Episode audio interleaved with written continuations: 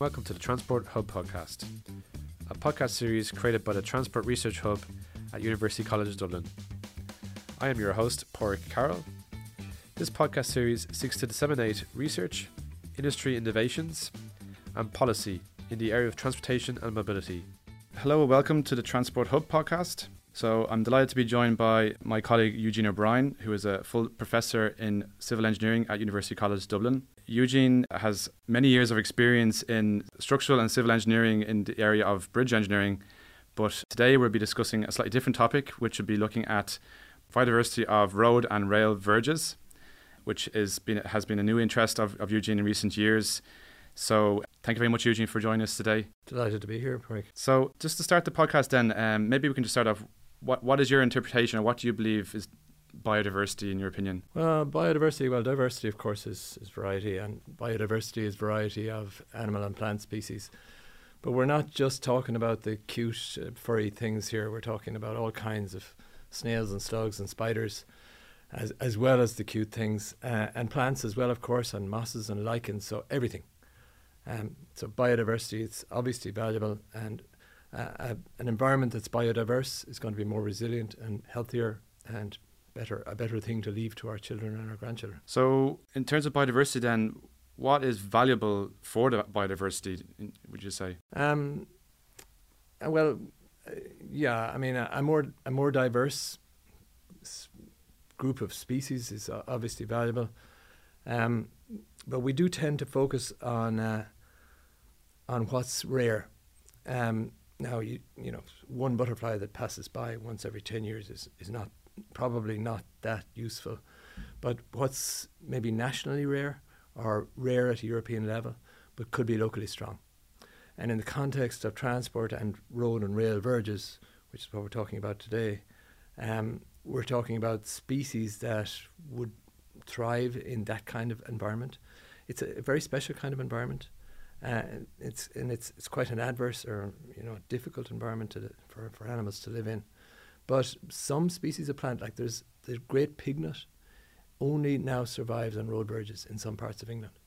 So the, the verges do have a role to play and can make a positive contribution. I mean, they're never going to be the Burren. They're never going to be something incredibly special, but they, there's a lot of them, uh, and they're long and connected, so they connect habitats to each other. So they do have they do have some value. And do you believe that this is something that's gathering more momentum in this space, or is it, is it something that gathered more attention maybe, but it's always been an, uh, something that has been focused on a lot in, in this area? Well, it, it has gathered increasing attention, and that's what got me into this field recently. Uh, CEDR, the, the, it's basically the Association of Road Owners of Europe, and they had some studies done by, by, by experts, biologists, uh, over a good few years, and at the end, they, they wanted something that people could use, so that, so that's where I got involved. So I wrote the final report then, which is basically the recommendations of what practical steps could be taken by road owners uh, to improve biodiversity and to address invasive species. Invasive species is also a difficult problem. But um, yeah, so CEDR are behind it now, and following the CEDR report, which is just about out now, um, there will be probably be national policies and national reports and the, so the national road owners are going to take steps to improve their biodiversity. Okay, so what should we focus on then in this area? Do you feel that there's prioritization needed on certain parts of this, or more attention generally on this topic? Well, I, I think there's there's two ways you can go about this, and they're both valid. I mean, one is that you could promote, you could improve biodiversity generally in the roadsides. Now, a lot of it is not all that valuable. I mean, it's the narrow verges and the patchy verges uh, probably not that valuable. Uh, but they can be improved, and we've we've all heard of the no mow May by now, and June is too soon is the follow up to that. Um, so that has value. Um, we can uh, we do need to mow, but we could mow later in the year. We could, for example, let things go to seed, and the birds can access them, and the little mammals and so on. Um, uh, so, but if we do it quite late, if we cut late, that's useful. Um, we shouldn't never cut never cutting is not good either. Uh, if you never cut the road verge, uh, eventually it'll become a forest, and that might be, have safety implications. But also, a forest is actually not that biodiverse because it tends to be dominated by a small number of species. So actually, the disturbed environment is quite valuable, uh, and mowing is a disturbance So, so it's similar to a kind of primeval, very simple landscape where wild animals would have grazed, and the grazing is a disturbance. So it stops it from becoming a forest and it ends up becoming a mixed, diverse habitat that suits a lot of species. So that rough pasture is sometimes caused. Uh, road verges can be a good approximation of a rough pasture. They have some other features. I mean, there are there are a few things that road owners can look for when they're trying to improve things. So as, as I was saying, there's general things they can do like mowing late, but you can also target a few particular niches. And there are a few things that road verges can be particularly good at. Uh, one is uh, south-facing embankments. So roads sometimes have embankments. You have a cutting through a through a few hills or something like that, and you end up getting an extensive embankment that might be south-facing, and that actually favours certain types of insects. So again, it's not very glamorous, but they're important. You know, uh, they're burrowing bees, for example. There's a lot of burrowing bees and wasps. They're not the usual honeybee. They're solitary species, for example, and they're fascinating if you study their life cycle. Um, but um, those south-facing embankments can be particularly useful. Uh, bare earth can be quite useful. So if you can expose the earth, uh, and to expose the earth, you need to not have grass. Grass is really not biodiverse. So grass is, is our enemy. And you can do that by degrading the environment by removing the nutrients. And in practical terms, that means uh, removing the cuttings. So you cut the grass, you remove you remove the cuttings, and you do that over a number of years, and eventually, that will degrade the the nutrient levels, and you you'll tend you can get bare earth patches here and there, and that actually is much more biodiverse than a rich sward of grass. I mean, farmers uh, love. I was born on a farm, and we used to love the the rich green grass. But actually, that's not good for biodiversity. Mm. So that actually brings us on to my next question. So, what got you into this field? So, you just mentioned there you grew up on a farm. Would you would you classify yourself as much of a, a, a gardener, or would you be more enthusiastic about it beyond that, uh, having lived on a farm, or is it, for example, your research? A lot of your research to date has focused a lot on structural health monitoring and bridges. But so, how how have you veered into this area? Is, is this something always been of interest? Yeah, I, I guess I, grew up on a farm, and I was fascinated by nature. The natural world is all around you in a farm, uh, and I thought about studying bio- biology, zoology, perhaps. Um, but I have the choice between what you're interested in and what you're good at. Uh, so I got into engineering and I ended up doing a lot of work on bridges and health monitoring, monitoring the, the health of bridges. Uh, but I got involved in a, a cost action. COST is uh, Cooperation in Science and Technologies, European actions. And there was a cost action on habitat fragmentation about 20 years ago. And I got involved in that. They, the commission official actually approached me and said, Would you like to be on this? And it was basically a group of engineers and ecologists coming together to look at uh, the fragmentation of habitats by roads and railways. So a road cuts down like a highway goes from Dublin to Limerick. It separates Ireland into two halves, and, and the animals can't cross that. It's, it can be an impenetrable barrier to that's habitat fragmentation, and the, the, the animal basically becomes subspecies on both sides if they're not mixing, eventually, which is very unhealthy. So um, that habitat fragmentation group, we wrote a report. Uh, it became it became the Bible of habitat defragmentation over many years, and it's still in use. A version of it is still in use today. Um, so that that kind of got me back into it, and I saw that you could combine your engineering skills a little bit with this kind of stuff. Yeah. Would you consider doing another PhD in this area? I think I'm done doing PhDs. I think one is enough for anybody. I, have heard of people that do more than one, but uh, that's not for me. So, what do you consider special about road verges then? Um, road verges are special for a few reasons. Um, one is that they're very extensive. We have an awful lot of them. And there's also railway verges. They tend to be not as big, but uh, there are railway, there's a lot of land alongside railways as well that has a value. Um, but there, there's two other things. One is, one is that um, they're connected. They, they're, they long, by their nature, they're long and narrow, so that they can connect habitat patches in the landscape.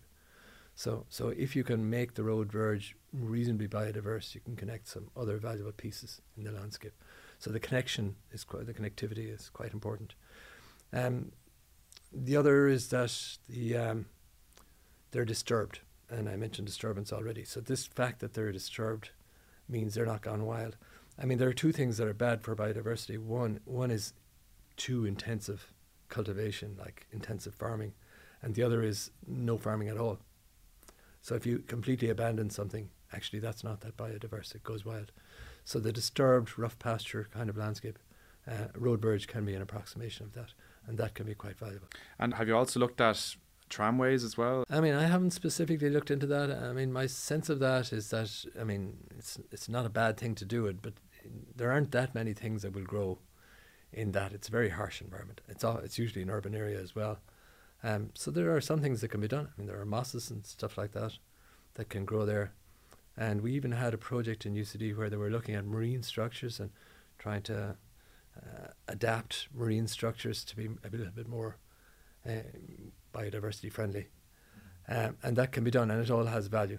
But I, I don't think that's uh, that tramway tracks are going to be the future of biodiversity. So, what should we give more attention to or focus on in our road verge management plans? Well, I think there's kind of two things you can do there. One is the general plan, which perhaps is mowing later in the year, that kind of thing. Um, but also, we can target on a number of specific things. Now, so I mentioned embankments as an example already, but there there are a few other things. We can look at what is locally strong. I mean, areas beside national parks are often quite important. So, if, for example, in Ireland we have the Burren National Park, so the, there you have a limestone pavement type environment, and you have a road going down alongside it, then there is potential for the road verges to add resilience to the habitat, uh, again by connecting it to similar habitat, similar stuff in the in the neighbourhood. Um, so I think we should focus on what's locally strong. So if the area is good for orchids, for example, as the Burren would be, um, then that should be our focus. Um, there's a few areas in England where there are uh, important populations of butterflies, you know, that would be nationally rare but strong locally, and the road verge definitely has capacity there. I mean, with butterflies, it's it's relatively easy because often it's about the host species of the caterpillar. So these caterpillars are very fussy. So they, some of them will only live on one plant or a small number of plants, uh, and if you grow them on the road verge, you can bring the butterflies to the road verge. I mean, obviously, uh, some things you shouldn't do. Uh, you shouldn't put them on both sides of the road, encouraging the butterflies to fly across the road. Probably a bad idea. But the the, the studies tend to say uh, doing something positive is advantageous, even if even if it doesn't all if it is if it isn't always perfect. So yeah, strengthen what's locally good. So uh, butterflies, uh, uh, pollinators, bees, bees and wasps definitely value there. Uh, ruderal plants. A ruderal plant is a colonizing plant, uh, like a poppy. So if you disturb soil, I mean, the seeds of poppies can sit there for 100 years. It's amazing. And, and then when you disturb the soil, they're the first up. That's their niche. That's what they do. So ruderal plants can be encouraged. Um, and then the wildflower meadows. So uh, that's the classical picture of the future of road verges. Uh, it's one of many, in truth um, it can it has a value, and it again it can suit pollinators. So you can uh, tick a few boxes at the same time sometimes here. Mm-hmm. I mentioned bare earth. I mentioned steep embankments. So there's there's about a dozen possible niches you can go for, and I would say if I were a county, if I was in charge of a county, I would get out a map, and I would say I'm going to focus on this here. I'm going to focus on that there, and then I'd have a general policy for all the rest. So a lot of good that can be done. And so, have you had much contact with the local authorities or county councils, for example, in Ireland on this subject? Uh, no, not at this point. Um, I, I've been uh, I did the study for CEDR, the European group. Um, there will be a national study now, um, and then it will probably filter down to the counties. Mm-hmm. So, and the national study will focus on the national primaries and the national secondary roads. I, I imagine the Irish Rail will have an interest because there's something there, there's work that they can do there as well. Um, and then perhaps it comes down to the, the smaller roads. But one of the things about the value of a road verge is the value is related to the, the size that comes together, you know, the size in any one location.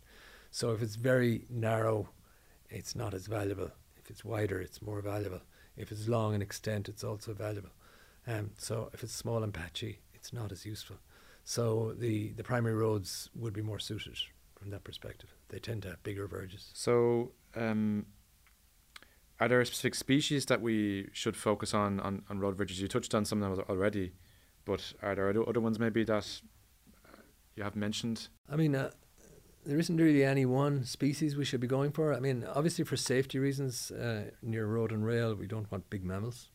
So we should not be encouraging uh, deer and things like that, or wild boar on the continent are a real problem for road safety. And, and that's not good for them, and it's not good for the road users either. Um, so it tends to be uh, small, small mammals. Um, birds, um, we can do a lot for birds with, with hedges. And hedges, again, provide connectivity between habitats. So um, better maintenance of the hedges. So the focus on hedge maintenance at the moment is very much on um, trimming them. But actually, we should be filling in the patches.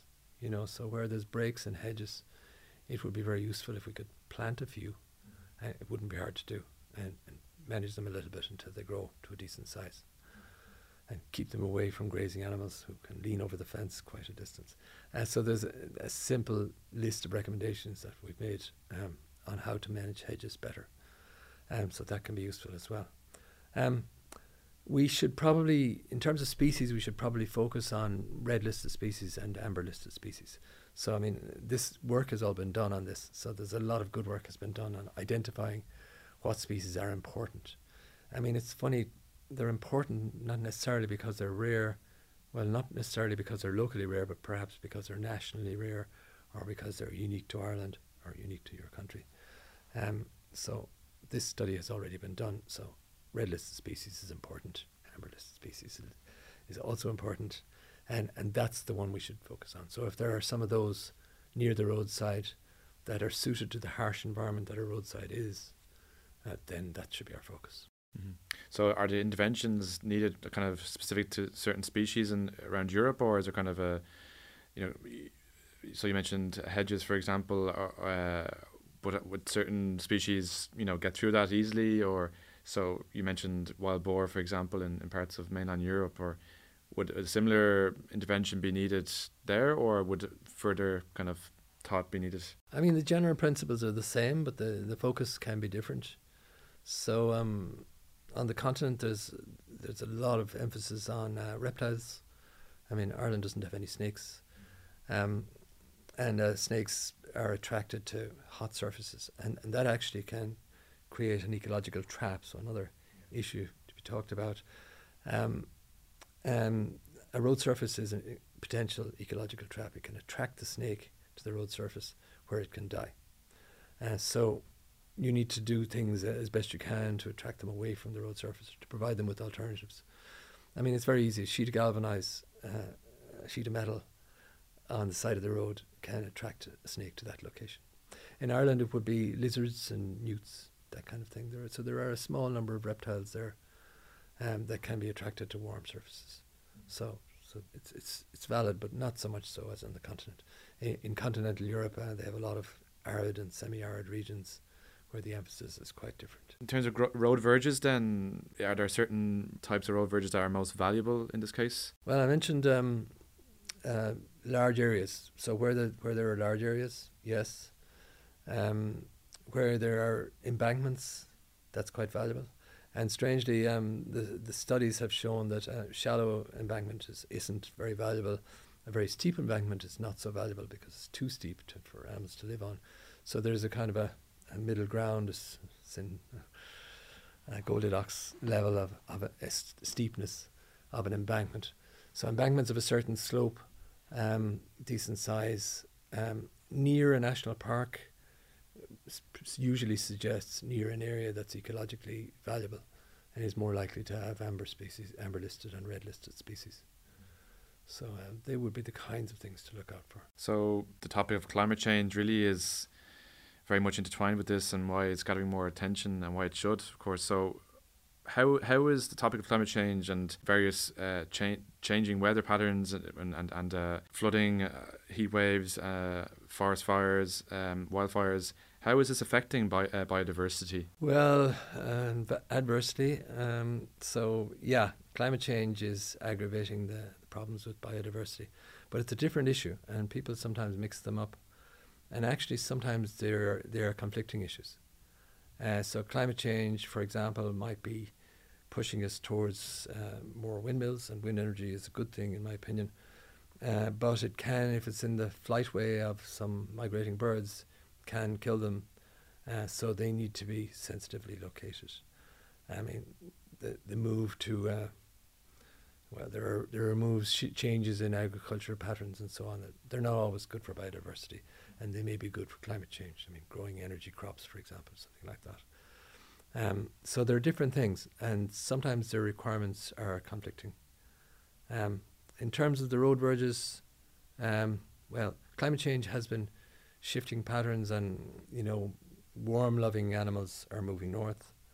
Uh, cold-moving animals are also sorry. Well, they're all they're all moving north, I guess. Uh, so there are some species of bird, for example, in Ireland that are at the very southern tip of their range they will probably disappear.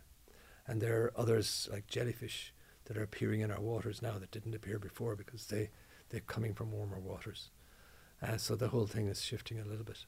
Uh, and that creates pressures. Um, and we can do our, I mean, the road verge can do something about that, can help a little bit. But um, the, the, the climate change, it's just an aggravating factor, another factor that's thrown in the mix of problems for biodiversity. So another thing we didn't really touch on is, is greenways, and uh, is there kind of, I suppose, uh, extra potential with greenways to explore new, test new interventions that could be rolled out to rail and road, um, perhaps where there already is flourishing biodiversity in certain greenways. Yeah, that's a good point, and I think um, there probably is some good biodiversity in greenways, and there's very good potential. So again, they, they have those features of road verges. They, they've they're, well, they're not badly disturbed in the way that cars disturb a habitat. I mean, people cycling or walking, probably not disturbing it as much. Um, so there's potential, but um, management is important.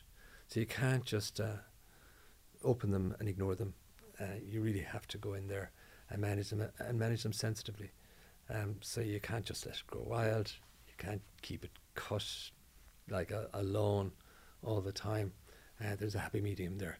So occasional mowing is a general rule, but of course uh, there there are all sorts of variations to that.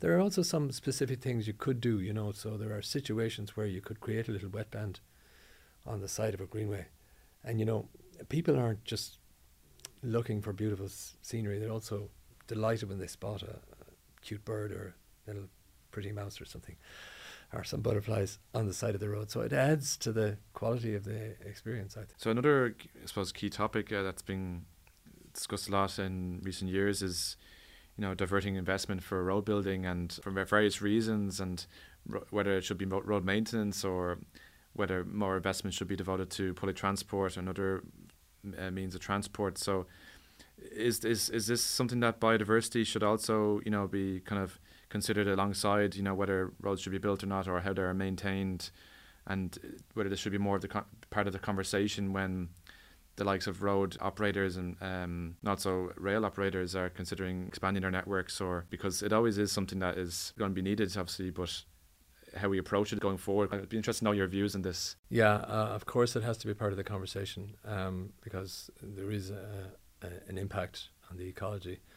Uh, so when you're building a new road or a new railway, you have to consider the ecological impact as well as all the other impacts. Um, I mean, I, I, have to say that I don't believe that a road adds value to a landscape in terms of biodiversity, um, because it, it, mostly it fragments the habitat, it cuts through it, and it, it makes a wild area less wild by introducing distur- disturbance in the form of you know cars and people. Um, so in general, the, the it's hard to argue that it would ever be fully positive.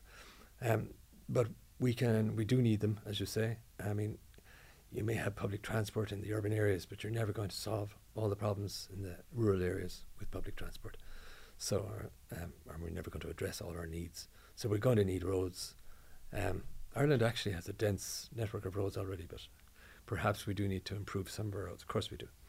Um, um, but we can mitigate the ecological damage and we can add some value. We can actually add something back.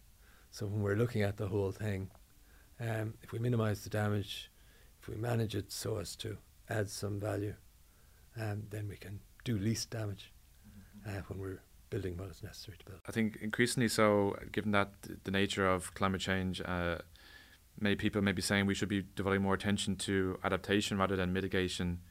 And do you think that biodiversity is, is a major part of adaptation, or what part does biodiversity have to play in this conversation? Um, if we're talking minimizing the consequences of certain natural disasters, like does biodiversity have a, have a part to play there? Uh, it does. I mean, I think you're talking about nature-based solutions, which is a hot topic uh, around the European research these days. Um, so, could you, for example, uh, mitigate a flood risk by having a park that, that could potentially be flooded uh, to divert the flood away from roads and houses? Uh, so that's that's becoming increasingly popular. I mean, it won't solve everything, but it has a role to play. Uh, so yeah, so you can have multiple uses for land. So it could be used for park and recreation, and it could have great value for biodiversity, and could be occasionally flooded uh, to prevent flooding elsewhere. So yes, there, there's scope for that. I mean, there's lots of variations on that. I mean, leaky dams for flooding is has been suggested. You know, instead of one big dam or huge walls to protect a town. Uh, Ballyvourney comes to mind in, in is it County Cork, I think. Uh, uh, and um, there's a very flash floods come in from the mountains there, and the town is very much at risk of flooding. And they don't want big walls passing through the town because it's a very nice looking town. Uh, so leaky dams might be a good solution there. So you put in, instead of putting in one big dam on the river, in fact, there isn't just one river, there's a lot of streams. Um, you can put a hundred, hundred small very low grade dams there that would be allowed to leak that slow the flow of water. Uh, and most engineers will know that uh, uh, mitigating a, a, flood is about slowing it down rather than stopping the water um, and spreading it over a greater length of time. So, yeah, that, that's a good example where that kind of thing could promote biodiversity. So, a leaky dam could create a, a wet patch locally, and a lot of these wet patches can be very valuable to um, animals that love that kind of environment. Um, there's other examples, um, lots of ideas being thrown around of ways. I mean, uh, constructed wetlands is a way of treating uh, sewage, uh, and they can be quite biodiverse and quite valuable. So, you know, there are some nasty bacteria in there, but uh, these, some animals are, are not affected by them, so it, it can add value. And at the same time, it's better than a modern, modern high tech facility. So, for, for people living in, in urban areas or heavily populated areas where perhaps there's a, a lack of biodiversity or green space, what could they do from a community climate action perspective, like a, t- a, a bottom up perspective? What can they do to play their part? Well, um, there's an awful lot that people can do in their back gardens. Um, so it's very easy to let part of your garden go wild. Um, so don't cut it until later in the year. Now, as I say, eh, you don't have to never cut it. Uh, you but just cut it a little bit later and a little bit neglect a little bit of your garden. Um, if you want to go a bit further, put in a pond. That's the single best thing you can do. Um, you can um, open the back if you have a, a, door at the back of your garden. Um, open a gap in the bottom to let a hedgehog in. There's lots of little things like that that people can do to promote nature in their back gardens. And there's an enormous resort that, resource there. I mean, there's a huge amount of land in back gardens. And if they were all a little bit more nature friendly, it would enhance things greatly. In transport, I mean, it's hard to link that with community. So transport tends to be publicly owned. So really, it goes back to councils and and Transport Infrastructure Ireland. So, could community groups maybe apply more pressure, maybe to their local authorities to do more in this space, or what could they do to kind of you know play an advocacy role, maybe in, in this, you know, because it's I think a lot of the discussion is focused on maybe inter-urban areas and you know yes you mentioned primary roads and secondary roads and motorways, but and urban areas, you know, yes they're public infrastructure, but maybe it's still not part of the conversation yet in, in many urban areas. Um, with how, how roads are maintained and what could be done in, from that space. Yeah, well, uh, well, I think public opinion is important, um, and perhaps it's just about changing our own attitudes and getting used to the messiness that goes with something that's less well maintained. So we, we like to see a cut lawn, you know, and we like to see nice green grass, which actually is uh, of zero biodiversity value. Generally, well, not zero, but but very low biodiversity value. So, becoming more accepting of areas that are not well kept, I think, is the biggest single contribution we can make. I mean, councils will embrace this idea of not cutting grass because they're saving money by doing it. Um, they, don't have a problem with that, but they can only do it if people find it acceptable. And I think I think it's becoming increasingly acceptable. So that's part of the No Mow May campaign thing that happened in the UK. And I, I think that's been quite successful. And increasingly, we're getting used to the idea. I mean, again, uh, we, we don't have to not mow anything. I mean, we can uh, keep the edges of the road uh, tidier because for safety reasons and for visibility, that's important. But a little bit further back from the edge, we can let it. So, so public acceptance is a, is a major part of this, really. And if they're if they're in, a, in favor of it, then they, they should make their, their voice heard. Is that what you're saying? Yes, yes. Then you can make your opinion heard. And uh, I mean, people need to start in their own back gardens, um, finding a little bit of messiness acceptable there. I mean, piles of wood, you know, a, a pile of cut, cut uh, bushes in the back can be extremely useful. Yeah, can provide a nest for a hedgehog, for example, or for a field mouse, a wood mouse, something like that. Um, so lots of things that can be done locally by people, and that's all related to the attitude. So yes, obviously, then you need to share your attitudes with your local councillors and uh, encourage them to do the same at county level or at national level. I, I my experience, the, the the road owners are very much on for it and very proud of what they have in some places, and, and willing to do more, keen to do more. So, what would be a, an ecological trap, and should I be concerned in any way? Yes, an ecological trap is this thing of the, uh, snake being attracted to the road because it's warm, and, and then attracted to its death in effect. And and there is a concern. It's quite controversial out there. Uh, not everybody agrees, but there is a concern that you know if you grow food plant for a caterpillar on the side of the road, It'll attract the butterflies to that area, and then they'll they'll fly out in front of traffic and get killed. Um, the studies that have been done that I've seen um, are saying well there's a net benefit. So even if now I, I guess it's not universally true, but even if you attract butterflies to the roadside and even if some of them are killed, there's still the, the population of butterflies is still healthier because there's more habitat for butterflies. I mean, the, the good habitats are still there. We're not taking them away. We're not trying to replace them. We're trying to add to them. And if we add um, maybe a low quality habitat to what's already there, it's still a gain, and we should still do it. But yes, there is a risk that we're attracting some animals to their to their deaths. I mean, there's examples. The example in Ireland was the the barn owls. Uh, there was a, a shrew in parts of the country on the roadside. And the young barn owls were attracted. They were hunting the shrew and they were getting killed on the road. And barn owls is extremely rare and extremely valuable in Ireland. Um, so obviously you want to try to avoid that. So one of the solutions is to degrade the habitat locally, uh, so to make the road verge less attractive to the shrew, and therefore to discourage the, the barn owl. Less attractive. Well, it, you grow. You, I mean, they, they like tall grass to hide in, so cut the grass. So, so it doesn't always. The answer is not always to leave the grass growing long. That would be an example where you might want to cut the grass short. Yeah. And I mean, you could just do it for a patch near the side, and then you can, if you have a wide verge, you could um, have better habitat further back. Yeah. They did find that it was mostly younger owls that were getting killed, so less experienced ones. But still, nobody likes to see it happening, and we'd like to try to avoid it.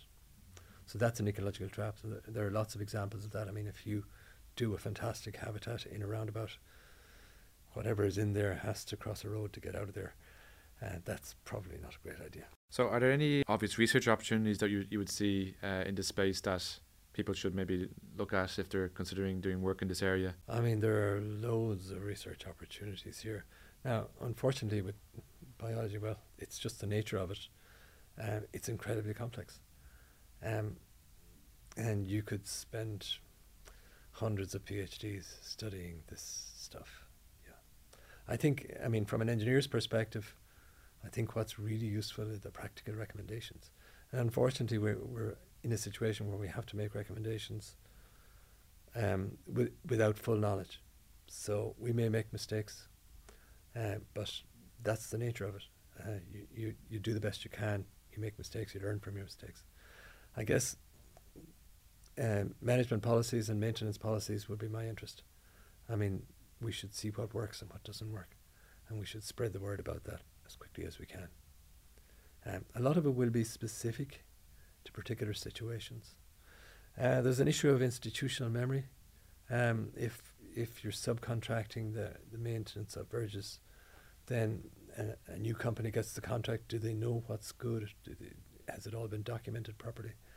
I mean, there's a lot to be learned there, and a lot that could probably be done better. In the case of Ireland, then, so there, there, there will be more work coming out from local government, from local and central government on this. I imagine, based on based on your work and also based on kind of what you, what you mentioned earlier in, in the podcast. But do, do you feel that perhaps there should be doing more uh, actual practical implementation of these solutions that you mentioned or recommendations than perhaps has been done to date? Oh yes, I, well I think we need a national policy. Um, I think they are already working on a national policy and they will produce one.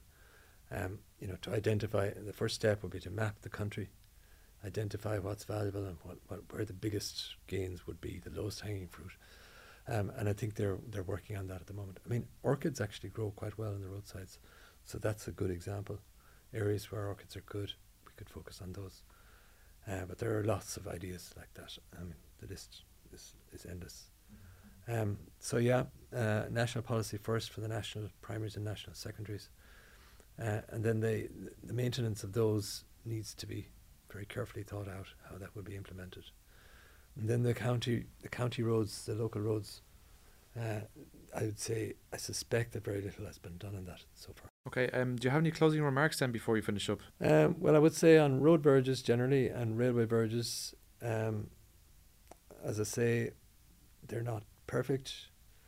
Uh, adding the road in the first place probably is a negative for biodiversity, but the verges can play a role in, in adding back something, giving back something, and can improve something. And sometimes it's called a kind of a grey area, you know, so we have our green areas and our brown areas, but this is kind of something that has some green to it, but I mean, obviously isn't as good as a national park. Um, but it has a role to play, and uh, we should make the most of it. Great. Well, thank you very much, Eugene, for your time. Uh, it's been really interesting to me. Uh, very little knowledge going into this conversation, so I think coming out of it, I, I feel a lot more uh, well informed, and I hope other people will too. Um, I think this needs more attention. I think in, in this area of, of, of transport infrastructure, um, but generally speaking, obviously biodiversity is hugely important. Um, so thank you again for your time. Thank you.